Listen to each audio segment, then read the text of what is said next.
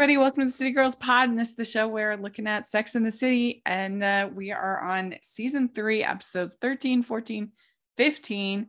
Today, so we're almost done season three. And I'm film critic Rachel Wagner, and Jax is here. Hello. How are you doing? I'm good. There's a lot of interesting um, Sex and the City and just like that stuff in the ether now. mm-hmm. An article about Che that came out, and then another one about the feud between Sarah Jessica Parker and Kim Cattrall. So yeah, I'm. I'm really I'm I'm deep in it. How about you? Yeah, doing good. And if you want to find that Che article, at least uh, make sure you're following City Girls Pod on Twitter because I make sure to try to share anything like that going on uh, in the world of Sex and the City over there.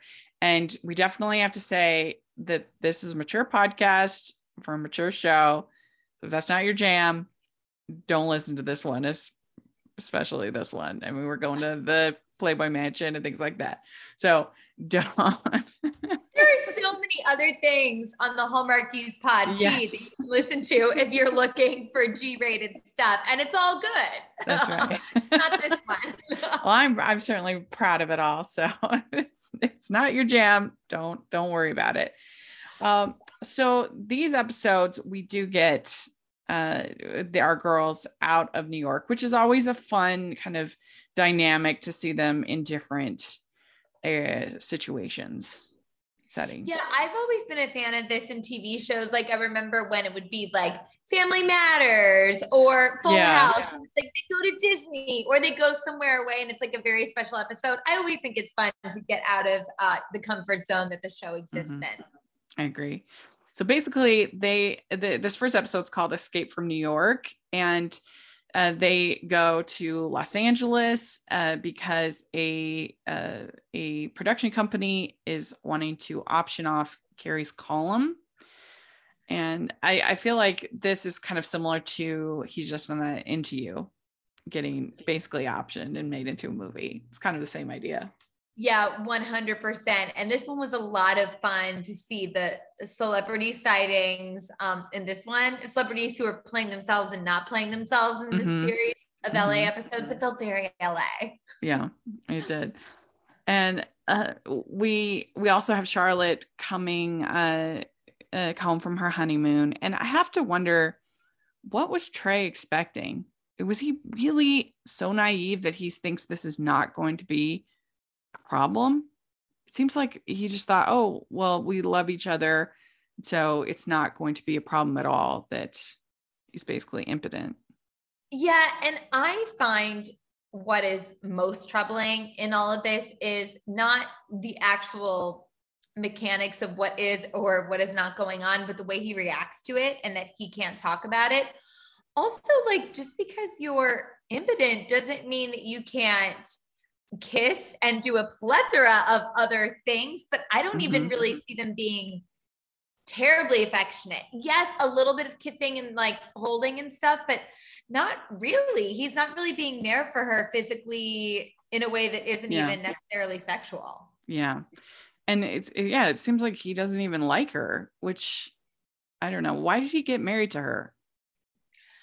It really seems like she like checks that box for him of what a perfect wife is.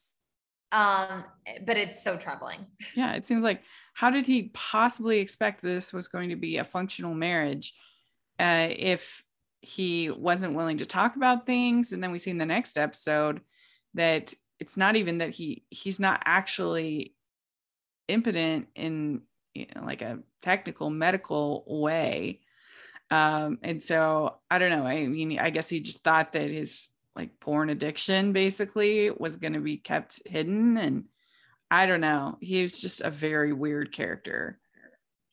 Yeah and i mean i don't know if it gets into this later with trey i can't remember or if it's just something that like that i've read about that a lot of men have i shouldn't say a lot of men have that some men have and maybe women but i've heard it more with men where it's like that's something in their brain that once they like are they love someone and they view them as their wife and they have a hard time viewing them as like a sexual in a sexual sense but then eh, also then again that is something to work on in therapy which he doesn't excited about going to. Well, yeah, and and to he seems to be completely oblivious to the fact that this would be a problem, even, and that he, he he acts like Charlotte should just be fine with all of this, which is ridiculous. Mm. Yeah, that's true. They get really good at golf, though. I guess. Yeah. so. I mean, to go on your honeymoon and to never consummate your relationship, that's bad. That's bad. Yeah. And like, it's the fact that it doesn't seem also like they've even gotten close. Yeah. There's no like hanky panky, like foreplay. Like, it's like they are just golfing. And I don't know, like, you know, it just doesn't even seem like there's any romance. Yeah. Let alone you like could, sexual stuff. You could have it get an annulment at this point Yeah. because there hasn't been any uh um you know they haven't consummated the relationship so Yeah. you could get an annulment not even a divorce if she wanted um and, and you would have a valid case for basically claiming deceit as an annulment Yeah. would. And it, it- especially in this case where it's like Trey absolutely was not forthcoming about any of this. In fact, like he acted like Charlotte was the one who was like setting the tone for not doing it, you know? Mhm, mhm. Um, so they get to LA, our three, uh, three of our girls, and Samantha meets a very interesting model.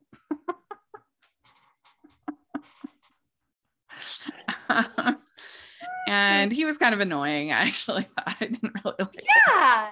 Yeah, he, he was annoying and, and not terribly attractive. And then when we actually saw what he was working with in terms of the size of his package, I can't imagine that that would not be anything other than excruciatingly painful. Yeah. Well, I mean, and supposedly Samantha has already rejected somebody for being too big. So I would think that this would not work. I did think it was a little funny when he's like starts spouting poetry. She's like, uh, what? He just wants to be seen for more than a wee wee. Right. I can move to New York. I can pursue my passions. Date Samantha, and she's like, uh, let's pump the brakes on that. No, thank you. Right. and so Carrie is like the worst driver. I mean, I know that driving stick is hard, but like usually the hard part about driving stick is getting started. Once you're going, it's actually you it's actually pretty easy, you know, because you're not it's the changing the gears that's that's a little bit hard. I mean, eh, she was like, what was happening? I mean, the car was like jerking back and forth, back and forth. I'm like, and why did she rent this car? Why didn't she get it automatic if she can't drive stick? It's like she she willingly entered into this knowing that she wouldn't know how to drive it, and then put herself, her friends, and frankly anyone on the road at risk. right. Well, and and not only is it a stick shift, but it's also like an old, like a vintage stick shift, which are harder to get into gear. So you're making things extra difficult. Uh, it was like a Mustang or something like like an Yeah. old old car, and uh, so I'm just like, why did she? I it was did Matthew McConaughey get her that car or? I don't know what she was thinking with that. I'm like, you are a terrible driver. She's bad. And I, well, I texted this to you. I don't drive, but that's because I know that I'd be like Carrie. So I don't put myself or anyone else at risk. I've never had a license because I know that I would be Carrie, but Carrie's just out there shuffling along. I love how Sam gets out of the car. He's like, this is ridiculous. I got a date with a, a model. Yeah. just- yeah. And uh, so then uh, Miranda meets a guy named uh, named J- Jason Dickue, which was funny. that was funny. Yeah. and uh, the uh, the Carrie meets uh, the most ambitious and feared creature in all of LA, the junior development executive. that was funny. Miller is so cute in this role. Yeah. I I love, I mean, I love her work. And I met her once. I used to work at a it's a kids play class type thing in New York Uh-huh. called My Gym. And she came in with her kids. This was when I first moved to New York, like 10 years ago. And I was freaking out and fangirling, but like quietly. And she was the nicest person. So, uh, you know, I'm like, oh, she's a good one. And she's still married to Freddie Prinze Jr. Yeah, it's so cute. years. Yeah. You know, I was thinking about it that so they end up in just like that. Uh, Che is going off to LA for their sitcom, and uh, and I could see bringing Sarah Michelle Gellar back. That wouldn't that be fun? Rachel, as you were saying it, no lie, I literally got like a little chill because that would be fun and it would make us feel like there's some more connectivity that I think we're actually kind of missing. And Mhm. just like that. Yeah, I don't think I I don't know if Sarah Michelle is acting these days, but if they could convince her to come out of retirement uh just for a little run, I think it would be it would be very fun to see uh her back interacting with Miranda and with Che. I think it would be good. I I'd enjoy it. I love that. And I love the whole junior development exec grown up. What's going Yeah. on with her? Yeah. hmm um, so then uh, Matthew McConaughey wants to be involved. And if we remember, like 2000s was when Matthew McConaughey wasn't like the Oscar winning actor that we know today. He was more the uh, uh, being in movies like, uh, um, what's it called? The one he's in with Sarah Jessica Parker. The Oh, failure to launch. oh, I Is hate that movie so much. I've never seen it. so bad. I hate it. Um, most of his movies, most of the rom coms he did with like Kate Hudson and people like were terrible. And I, I was saying that I really feel like, like 2005 to 2010, really the 2000s hurt romantic comedies a lot. There were so many bad ones, and so much such a streak of bad ones that were kind of mean spirited and annoying. And I, I, I really think that the kind of fallout for that is why we didn't have hardly any romantic comedies for the next 12 years for for the 2010s there were almost none in that whole decade. And we're just this year it's so exciting because i feel like we're finally getting you know some romantic comedies being made and you know and shows as well. Uh, and but there was just that stretch. I was talking about it with uh, we were doing a 2010 um, ranking uh, over um, ta- uh, talking Disney, my friend um, Stanford and I, and they had uh, When in Rome and You Again, which were both just, in my opinion, terrible romantic comedies. Uh, and there was just that stretch where a lot of them were just unpleasant, not romantic, not great. I think that's a really good point and actually like an excellent like think piece and also like such a cultural entertainment shift that because of a streak of and I like that you pointed this out Rachel not romantic and mean spirited quote unquote rom-coms and that is not what it's it basically like warped the idea of what the genre is and was supposed to be Yeah, so I'm glad that Matthew McConaughey moved away from the Mhm. from the terrible rom com. I kind of be interested now to kind of come back maybe and do something, um, just to see uh, where um, where what he could do with it now, where we're at. But uh, uh, but I I just yeah, like I said, failure to launch. Um, it is. I wonder if that if they're working on this show was part of the reason why they ended up doing that, but it's just not for me. I don't enjoy that movie. Um, and let's see, I'm trying to see what look at his filmography, what he was making. Um, so yeah, 2001 he would do the Wedding Planner, which was Oh, yeah. which is fun enough. And then How to Lose a Guy in 10 Days was 2003. So those were two good ones.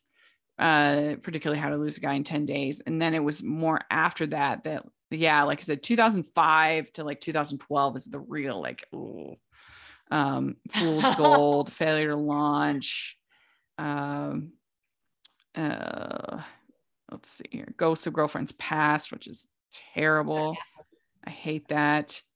Um, I don't know there was just a bunch of really bad ones. You know, you're right though, as far as like he managed to escape that then. And I do think that the scene he has with Carrie in this episode is hilarious. I think she's really funny in it too. And also the fact that he identifies with Big and is like, you know, what about Carrie? Carrie's so Yes. like, I'm Carrie. he says, I'm Mr. Big. What the F is Carrie's problem? And so I guess, I mean, she has literally been saying everything in her column that's been happening in her personal life, evidently. It's wild. Like we don't, I think what we don't always realize, and they didn't really, they don't tell us everything in the show. It's like we know the column that she's writing that week and the question of the episode, and you know, with the voiceovers telling us. But Mhm. there's so much other stuff that she writes that it's like, oh, she really does spill it all. because I don't think, as far as her col- like the big column question of the day, I Mhm. can't think of a single one that actually says Mr. Big in in specifics. But evidently, the either. actual column itself, she's talking about him in specifics. Mm-hmm. hmm Mm-hmm. Yeah. Uh, and uh, you know, she asks, "Can you?" The big question of this episode is, "Can you ever escape your past?" And so then we have the. Uh, um, she says, "I'm exhausted from McConaughey, McConaughey mania." He does have a lot of energy. I mean, there's a lot coming at you. And I say this as someone who I know I can have sometimes energy that's a little too much for some people, but whoa, he's intense. Yeah, yeah, yeah. Uh, I let me say, LA is open. Hi, I have sex. In New York, sex is so bottom shelf paper bag. It's all hidden. That was funny. Yeah, that was good. Um, and so Miranda starts to kind of admire these women that she sees as as uh, uh, kind of what's the good word? Um, very open with their sexuality and very open with their wardrobe.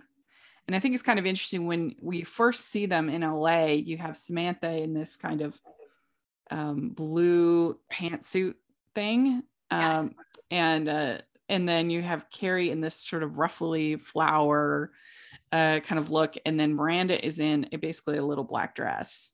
Yeah. Looks very formal, uh, and, And uh, very which- New York. yeah, and I think that shows a lot of kind of their three personalities: someone who's more rigid, someone who's more um, fly by the seat of her pants, kind of with with Carrie kind of being the uh, in between of the three. Yes. You know, I don't know. That was interesting. I And- found the way that they spoke about that they spoke about some of these women and the way they dressed, and then saying like assuming that they were prostitutes. Uh, the, the conversation made me feel strange in that I, I don't know. I just don't like when women talk about other women in a demeaning way, whether or not they are sex workers or not, or, or assuming that they're sex workers, or I, I don't know. I just hmm I'm Well, having and- a hard time being articulate about it, but it makes me feel sick. Yeah, like on one hand, I like the fact that she admired them for their boldness, I guess, in her eyes. But yeah, the going to that extra level of assuming they're prostitutes because of how they dress is uh, a little much. yeah. Although it makes for a really funny moment where she asks that woman if she's a prostitute and she's like, I'm a lawyer for Disney. Yeah, that was good. I wrote that down. yeah. yeah. Um, so Carrie can't sleep. She's struggling. And so she talks to uh, she talks to Charlotte and gives her the tip of the uh, of testing of how to test Trey. Um, and so she does it uh, with stamps. And uh, yeah, I mean, I don't know. He's just a confusing character. I, I don't feel like anybody would really behave the way that he behaves. It doesn't really feel like an authentic character that somebody that's seems like a stable adult in all other ways would be so oblivious like why did he get married i i just don't understand yeah it does you're right it feels a little bit and we don't really delve into much about Trey and his life, he does sort of mm-hmm. seem like this, like you said, like a stock character or a stereotype. Yeah. Although it is really funny when she puts the stamps on his package. Yeah. Uh, it's just a cute little thing. And it's one of those things from Sex and the City that you remember as being a thing. Mm-hmm. Yeah. Like when at the line when Carrie says, I laugh so hard at this, Rachel. She tells her what to do, and then she goes, I sound like a perverted Nancy Drew. Right. I laugh so hard it's like you do, but I'm here for it. Yeah. So then they go to the cowboy bar and they ride the mechanical bull. And it was kind of funny to me because they acted like this was like wild. Like, what else do you do in a country bar? I mean, I don't know. I don't go to bars, but isn't that kind of par for the course? Yeah, I thought it was interesting. I um I've never ridden a mechanical bull, but uh, but I actually probably wouldn't because I think I'd get hurt.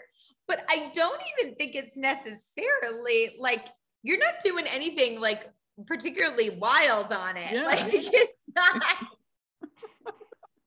I mean, they're from New York, and I don't think that they've seen many more shocking things than a mechanical bull. But she does take it to the next level. Yeah. Yeah. So Carrie decides to not go to the meeting.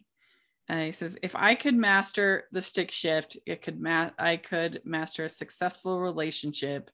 Uh, and I, I, think master is probably strong. Yeah, let's be fair. For what she's doing. There's no mastering of the stick shift going on here. Yeah. Uh, so what would you give this episode one to ten? Oh, Rachel, that's tricky. Be- mm, I really enjoyed these series of episodes.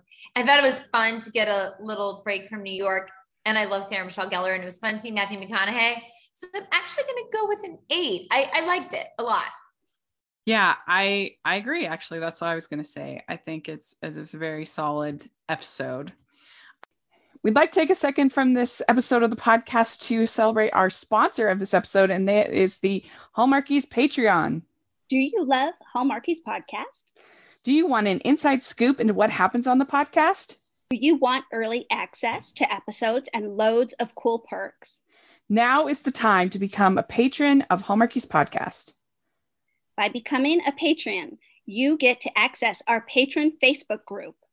You can request episodes or even be a guest on the podcast. And most importantly, any patron can join our monthly movie watch alongs with stars like Paul Campbell, Natalie Hall, and more. It's as low as $2 a month to join in and become a special part of the Hallmarkies family. Please consider, and we will love you forever. Go to patreon.com slash hallmarkies. That's patreon.com slash hallmarkies. In New York for episode 14, and this is called Sex and Another City.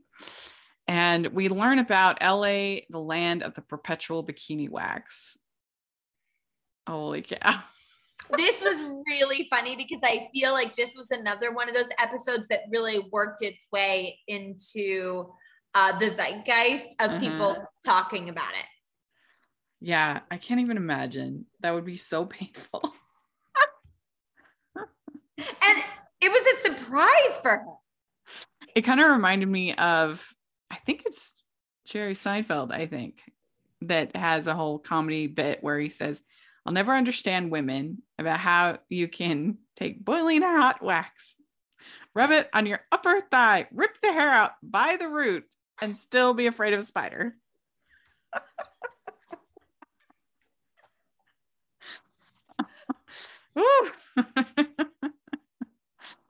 that sounds. I like so that. Who, who said Jerry Seinfeld? I think it was Jerry Seinfeld. That's funny.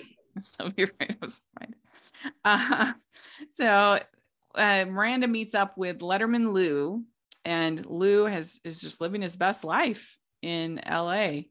And he kind of he starts out you think he's living his best life. He's lost weight. He's happy. He's uh, at peace. He's going to yoga, whatever. Um, he's one of cute. he's one of the happy people now. yeah, I thought he was pretty cute.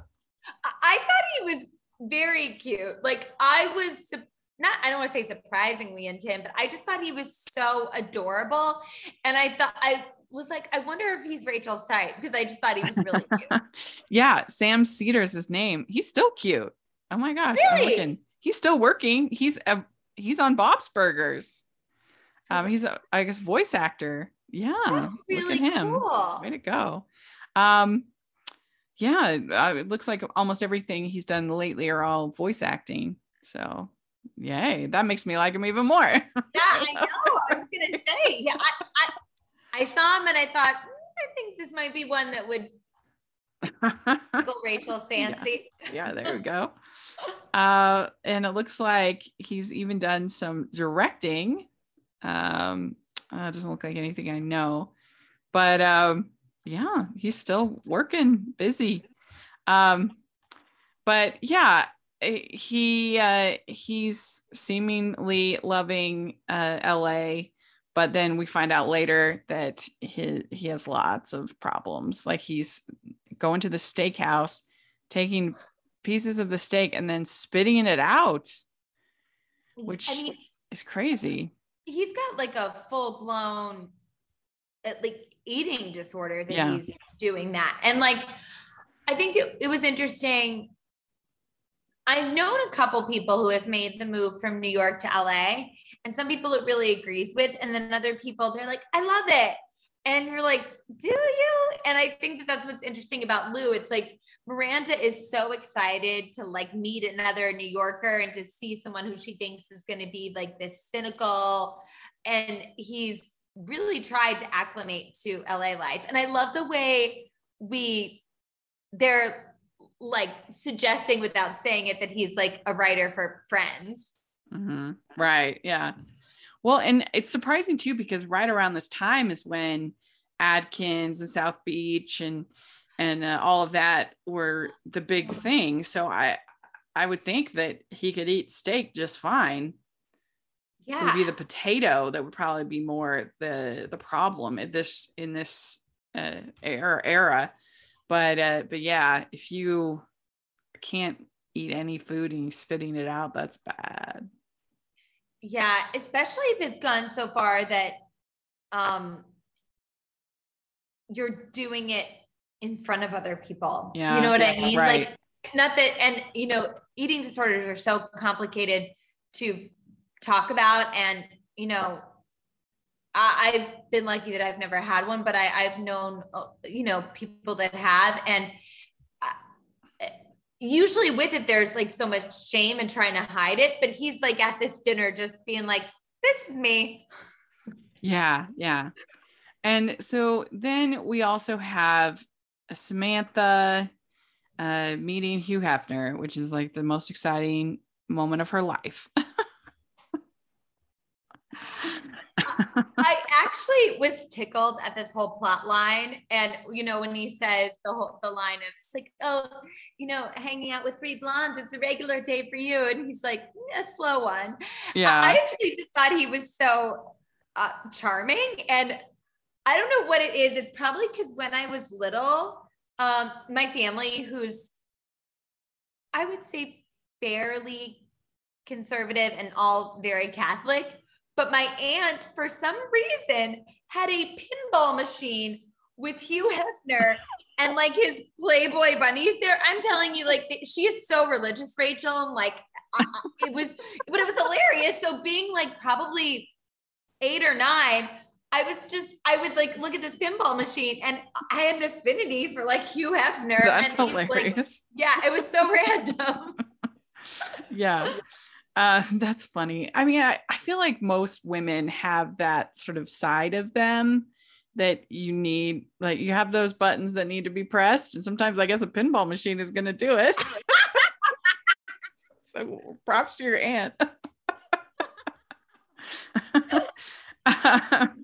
but we also meet Keith, who is Vince Vaughn, and he is uh, claiming to be an agent and he meets with Carrie and and uh, and Carrie uh, he says you know, you're too pretty to be a writer, which for all my writer friends, I'm very offended. uh, it. I've had uh the opposite twice I've had this happen where I've had a gone I've gone to work events with um Alex and twice people have thought that I was a writer I guess because I was like asking a lot of questions and I was like so like I felt so good about myself. I was like yeah. oh my god you think I'm a writer? I was like so I just thought that this whole interaction yeah I rolled my eyes, but I also thought what felt to me like a compliment in New York, um, like in LA, it's like there's so many like I don't want to say LA is superficial, but there's some superficial aspects to LA. Mm-hmm. So I thought that that was an interesting comment. Yeah. Well, and then when we meet Carrie Fisher, oh, that was the best.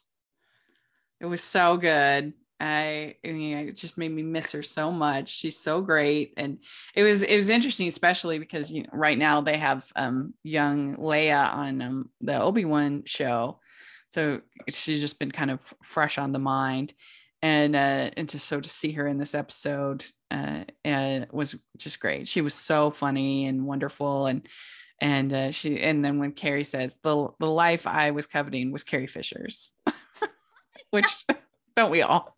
I mean, come on, let's be real. And she had, oh my gosh, how much were you cringing, Rachel, when Carrie's like, You're Carrie, I'm Carrie. I write, you write. It's like, oh girl, shut up, shut up, shut up. But it was it was charming on both ends. I thought Sarah Jessica Parker was great in that scene. And Carrie Fisher, the way she played it was she's just like not even mad. She's just like, I don't have time for whatever this is. Yeah, yeah, exactly. And I do not like doing photo ops at, at, at Comic Cons. I just think they're stressful. You literally get like thrust in there. You get like 30 seconds with the person you're smiling and and I don't know, it's just a weird thing, but Carrie is one I did it for. I love her so much. I, Wait, I so know I, that. Yeah, so I got my picture with Carrie Fisher. Oh, uh, and uh what's that? That's completely worth it because she's like mega star. Yeah, amazing. Oh. And uh they she had her dog there. at the shoot, which was kind of funny. and uh, it's still, it is a, I just think, find it a stressful to be a stressful experience, but I've only done it with the the actual photo ops. I've done it with her and I've done it with Jodi Benson, who's the voice of Little Mermaid. Uh, with Ariel, um, who I you know love, and that movie was my childhood, so yeah. that was really great. That was worth it to me for those two. And then there's uh, what I prefer is more at the cons doing more this the selfies and it's usually more like lower tier people yeah um that uh that and it's usually way less expensive too and it's just a more pleasant experience so i like that way better um, I actually got my picture with Ralph Macchio before the whole everything. Um, what's that show called that he's in now? Cobra Kai. Before it that all happened, he was. I got my selfie with Ralph Macchio. Okay, he talking about like love maps and when you're a kid and like what forms your experiences looking at him and then the song of like i am a man who will fight for your honor. It was like oh my gosh. Was he was he like sexy in person? Well i mean he's he's he, he's one of those actors who uh who it seems like he stays the same age no matter what. He looked exactly the same. Okay. But uh but yeah, he was great. He was super nice, very oh. friendly. Oh. He had just done Dancing with the Stars, uh, the like the uh, year that year, so I'd seen him on that. And anyway, uh, Carrie was just she's a legend. She was the best. She really I, was. There's yeah. nobody. Yeah. There's nobody like I don't know. We. She's just one of those people that when she passed, like so many I don't know. I think she just really touched her fans. Yeah. And a lot of people that don't realize how good of a writer she was. I mean, that's the one thing I did like about that moment was that the focus was on her writing as opposed to her acting. Yeah. Which of course she's brilliant. But uh but the her writing. She did. She was a script doctor. She fixed a ton of movies.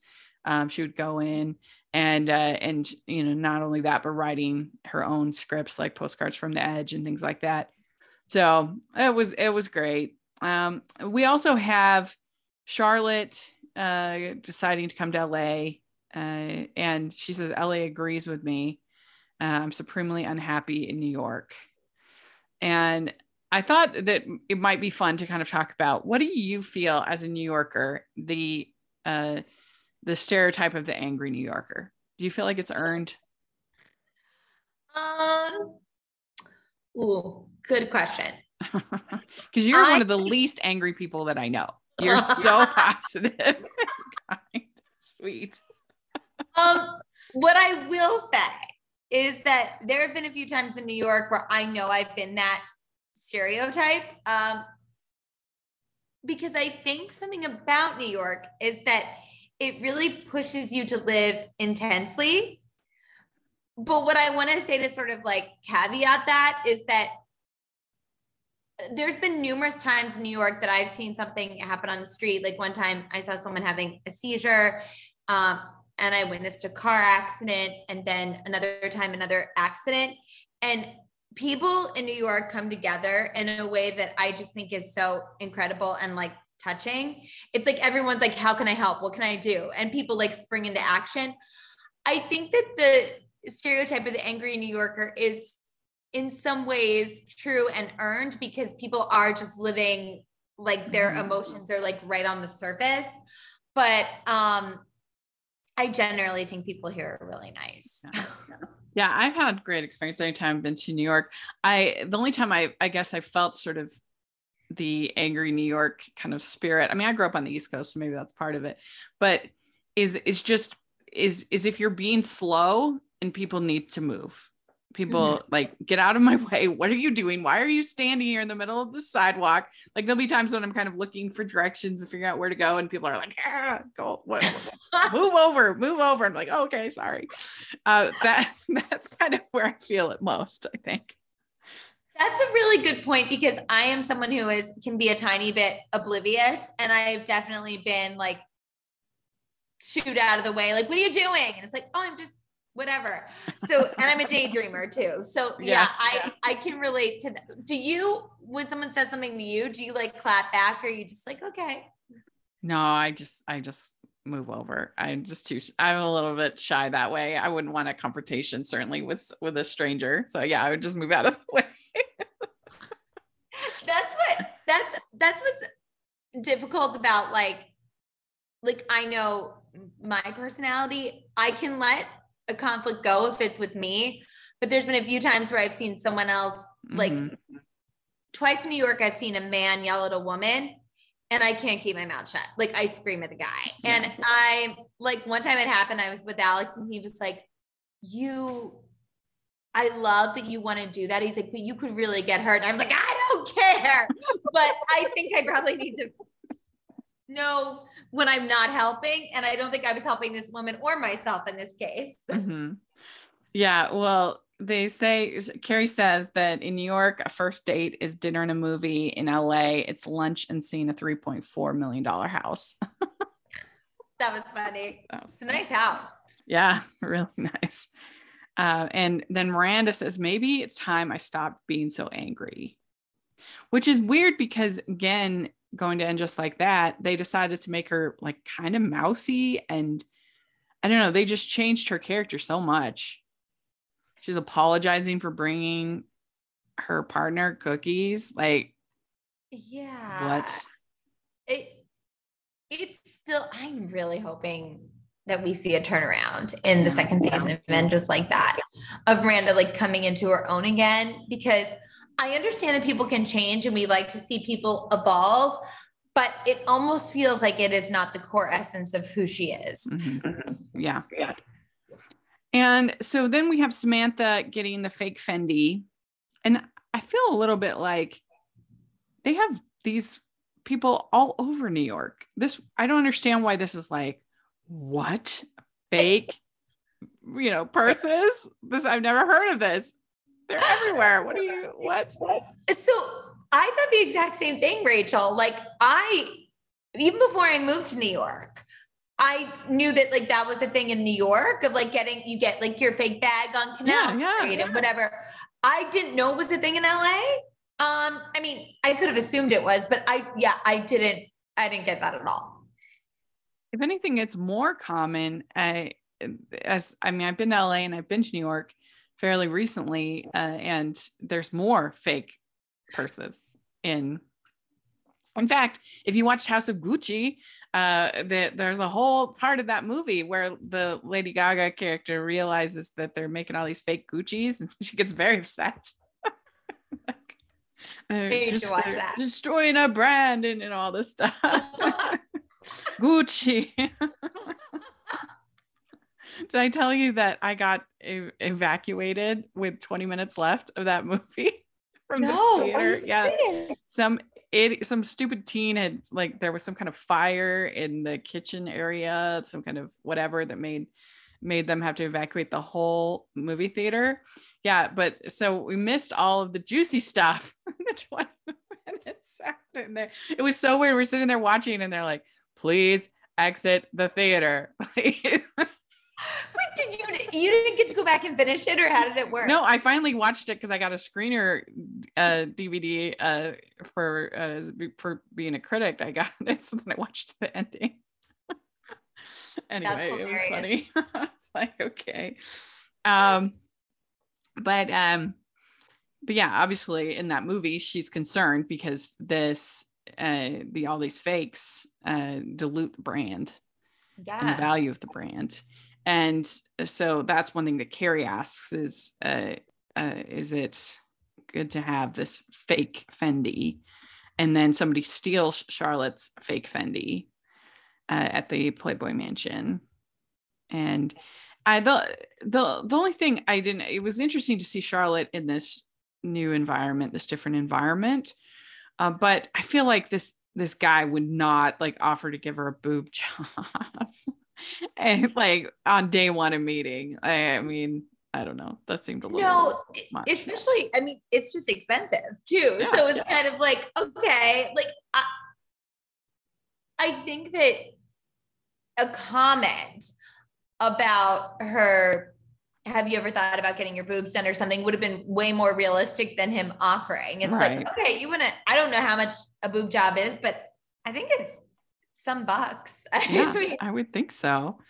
And uh, so then she accuses uh, somebody else of stealing her fake Fendi. It turns out it was real, and uh, and it says inside it was it was all real, and all the rest of me would grow back eventually. Is what Carrie says. so, uh, yeah, I think this one's pretty funny, uh, pretty good. I think I would also give it an eight. Yeah, I think I think it's just fun too. All between Carrie Fisher and Vince Vaughn, and like even Hugh Hefner, like just all of them. This whole LA vibe was a lot of fun, and that Charlotte got to join them. I I really Mhm. enjoyed too. Yeah, We'd like to take a second and thank our sponsor for this episode of the podcast. It's the Hallmarkies merch store. Are you looking for that perfect gift for the postable, heartie, or hallmarky in your life? What about getting that t shirt or hoodie that will help you stand out at your next holiday party? Now is the time to check out the Hallmarkies merch store. Full of festive designs by artists like Jessica Miller, Carrie from Hallmark Comics, and more. You can even have more than just shirts, but totes, cell phone cases, notebooks, mugs, and more. And it isn't just Hallmark. We have designs for Anne of Green Gables, Man from Snowy River, The Nanny, and more. Every purchase at the merch store goes to help support the podcast and allows us to make the great content you know and love. There are frequent sales, so go to teepublic.com slash stores slash hallmarkies or see the link in the description. That's teepublic.com slash stores slash hallmarkies. episode is called Hot Child in the City. And this is kind of more of our real New Yorkers uh, kind of I, uh, discussion that we've been having.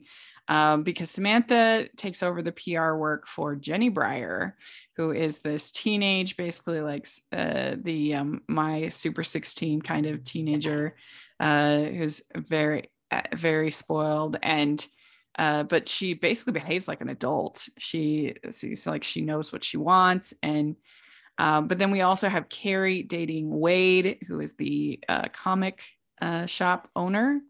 And he draws her as a superhero, um, but he is living with his mother.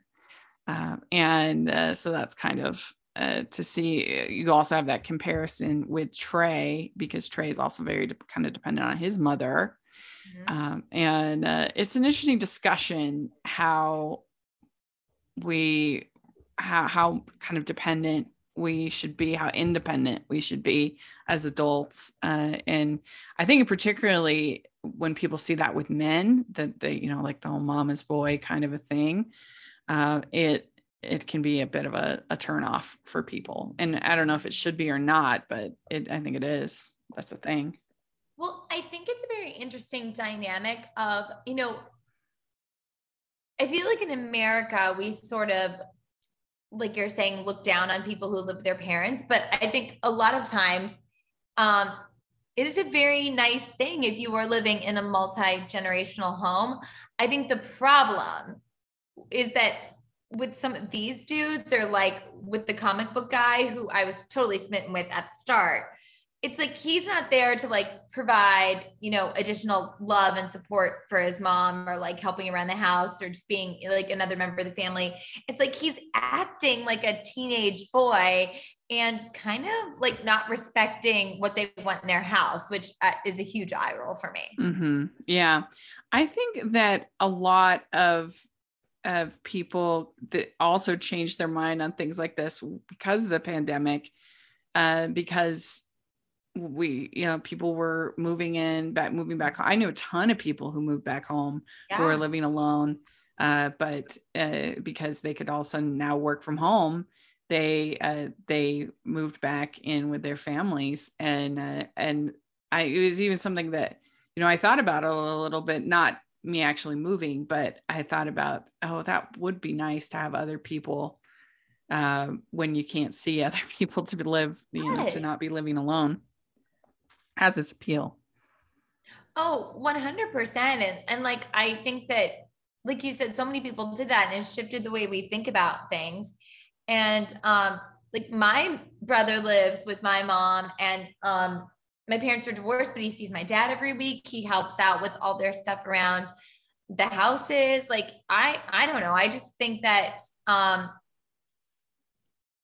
I don't like the judgment surrounding it, but I'm more than okay to judge specific actions and behaviors. And in this case, mm-hmm. I don't feel like he was respecting his mom a lot. yeah, I agree. Um, so we also have the uh, uh, this whole thing with Jenny, and uh, he says, when you're a teenager, all you want to do is buy beer, and when you're an adult, all you want to do is get carded, which I thought was an mm. interesting point. That uh, and and that is definitely not the beer part of it, but when I I I didn't like being a kid very much. I I felt like I wasn't taken seriously and I wanted people to pay attention to me and what my thoughts were and and uh, I remember one time at church I uh, I gave a talk on I think it was David and Goliath. I gave a talk and I had researched it and I had uh, you know put a lot of time and work into the into the talk because uh, we don't have paid clergy in my church and so people are from the congregation are just asked to you know give give talks. Anyway um and so i did uh, and i was just so annoyed because there were so many people who were like i can't believe you you know you did that or i can't you you gave this talk or and and that I, I guess i got a little bit it was uh, kind of felt like a backhand backhanded compliment of like you know that people expect so little from our teenagers you know that why couldn't i research and and you know write a compelling talk you know? Yeah why do you assume that i'm gonna just screw it up? Like that that was kind of i remember being annoyed by that and like of course i well, did it.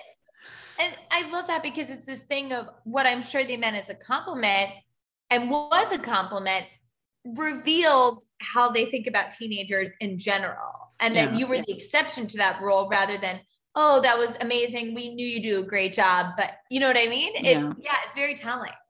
Well, and I think that's also why a lot of these depictions of teenagers just run false to me because I, I they they usually are, are really one note and not like the dynamic uh people that they are you know that there's just the sort of these sullen grumpy you know kind of thing that like i don't know i just feel like teenagers basically a mini adult. So most behaviors that uh, you expect from adults you get with teenagers but just with less training. They're still trying to figure it out. Yeah i think that is a really compassionate and honest way to look at that. And you think about it too that which we didn't have the language for then or I didn't realize, but as you're going through puberty, like there are literally hormones coursing yeah. through your body that make it difficult to be in your own skin. And I think actually most teenagers that I know when I was a teenager and even teenagers that I've either like babysat for or like taught acting to, they handle it with a lot of grace. Mm-hmm. When I loved at the end when Samantha says you should enjoy being children, and that maybe the Dairy Queen, oh, working at the Dairy Queen, wasn't so bad. That was a nice moment. I thought. Rachel, I I don't know what was up with me, but I cried at that moment because Yeah. seeing Samantha, I think we talked about a little bit when we were chatting with Megan too about Charlotte's wedding, how they don't reveal a lot about the girl's past, and that's by design.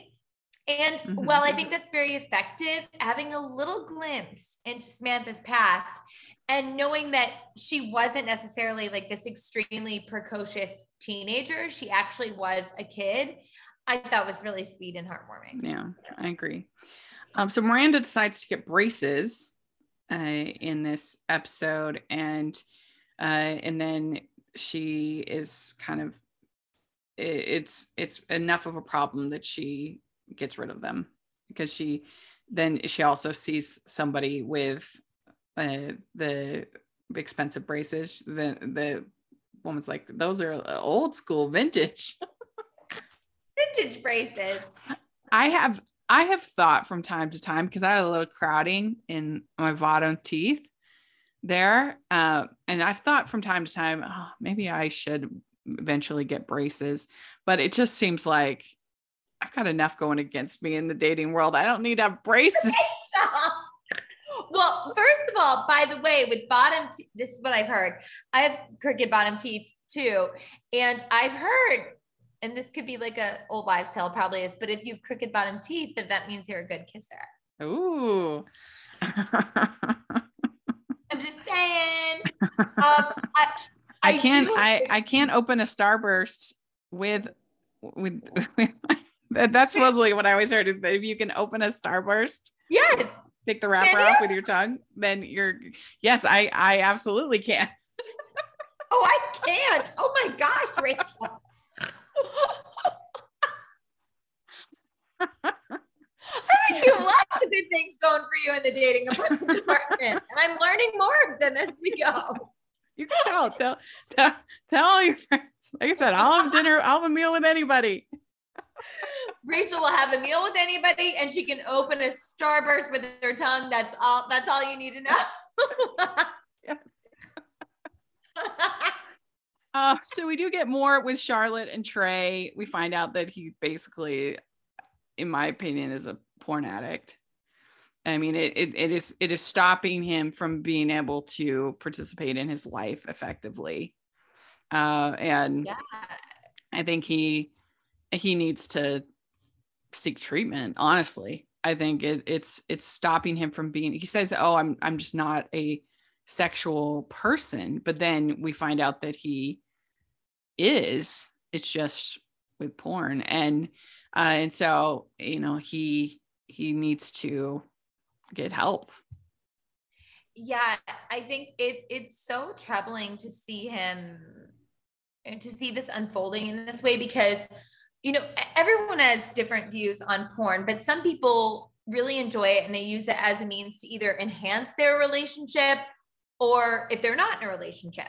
But when it is coming like in between you and having a, a sex life with your partner that is mutually satisfying for the two of you. I mean, it's just it, it feels so wrong because he's wanting to keep that part of himself so separate from Charlotte. Mm-hmm. Yeah, it's it's that's when it becomes a, a problem if if it's becoming something that is keeping you from from being an active participant in your life then uh, then you need you need help at a certain point and uh that it seems like he's not willing to sort of acknowledge that or even try to see where Charlotte would be coming from. I mean, how can he possibly think that this wouldn't be a problem? I mean, of course it's going to be a problem. Yeah, even when the therapist is like, "Well, what kind of porn was it?" Oh, good, now we know he's not gay. I was like, I'm "Oh yeah, I didn't like that." Celebrating any like, it's also fine if he is gay. Like, I just sort of was like, I don't. I think you need a new therapist. I think we need to put the porn in the back burner for at least a little while. Like we need to get you sorted. yeah, I agree.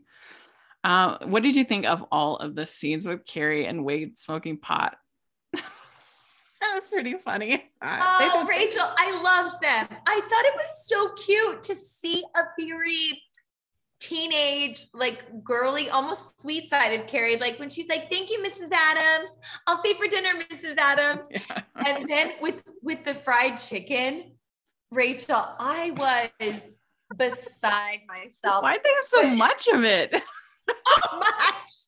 there were like three beyond, buckets at least. it was like beyond the level of like, you know, the the munchies of yeah. like, you know, it's like, no, they had so much fried chicken. If they ate that much fried chicken, you'd be vomiting. Like there was so much. And, and I don't know, does pot does pot give you the munchies? I've never known so, that. Like apparently yes. apparently, but like yeah. I don't think like three buckets of chicken worth of munchies. You know what I mean? Yeah. I don't think like that level but when um when he heard his mom coming home and she's like throwing chicken across the balcony. That was very funny. Was this is peak Sarah Jessica Parker being like the wonderful, quirky, comedic actress because I'm I'm not gonna be I'm gonna be honest, Rachel. We came off of some really bad Carrie episodes, and I needed to really like her again. And these mm-hmm. episodes mm-hmm. made me not that we don't we see her sure as a flawed human being yeah, but i yeah. didn't dislike that. Mm-hmm. i agree. So this ended up being a pretty fun episode as well. We and it was cute when she's like getting very excited about records and and sticks and then she likes she likes cheesy glam rock. We know that now. Yes we do. So yeah, I also I think would give this one an eight. I feel like all three of these were eights. Yeah, this was a really solid, fun um group of episodes. I can see now why um both you and Megan were saying about the last episode how it felt like it's a season finale, but this felt like it almost um did push the restart button. It was mm-hmm. like, oh, we're starting with something new. And I think we really needed that. I did not need I did not need any more big drama. I just needed getting back to basics with my girls. Yeah. I mean, watching these in order like this, because usually I would have watched them out of order. Uh, and it's made me realize just how much I don't like Big that much. I don't really like his character. I think he's rude. I think he's inconsiderate. They have pretty good chemistry. I think she honestly has the best chemistry with big over Aiden or anybody else. Um, she has the best chemistry with him, but that can only get you so far. You still have to be a nice person. I agree. Especially how you said, I've never watched them in order either. And I think that even when it just like that was starting, it's sort of like an all's well that ends well thing with Big in the way that, like, I mean, we'll get into it when we get to that season, but you know, him sort of coming to her rescue at the end and like um being there is sort of this romantic thing of like it was always big and he does get a little bit better as it goes on, I think. But honestly, like I'm I'm the same as you. I realizing how much I dislike Big and actually how much I liked Aiden, not necessarily for Carrie, but he's mm-hmm. a really good guy. Yeah, yeah. All right. Well, these have been fun. Let us know if you're listening what you think of these three episodes. Are you team New York or team LA? We want to hear in the comments or on Twitter. And uh, Jax, where can people find you? At Jacqueline C tweets on Twitter and Jacqueline Collier on Instagram. Great. And you can find me at Rachel's Reviews, all of our social media, iTunes, YouTube, and on Rotten Tomatoes. So check that out. Also, make sure you're following us at City Girls Pod on Twitter, and uh, make sure you're following the Hallmarkies podcast, the Hallmarkies Pod, and Hallmarkies Podcast, all of our social media. And if you are listening on iTunes, please leave your ratings and reviews. That helps us so much. Five stars. And if you are watching on YouTube, please give the video a thumbs up and subscribe to the channel. We appreciate that so much. We also have the Patreon group and merch store. And you can get City Girls Pod merch. And so check that out. And uh, Thanks so much, everybody. We'll talk to y'all later. Bye, everyone. Bye.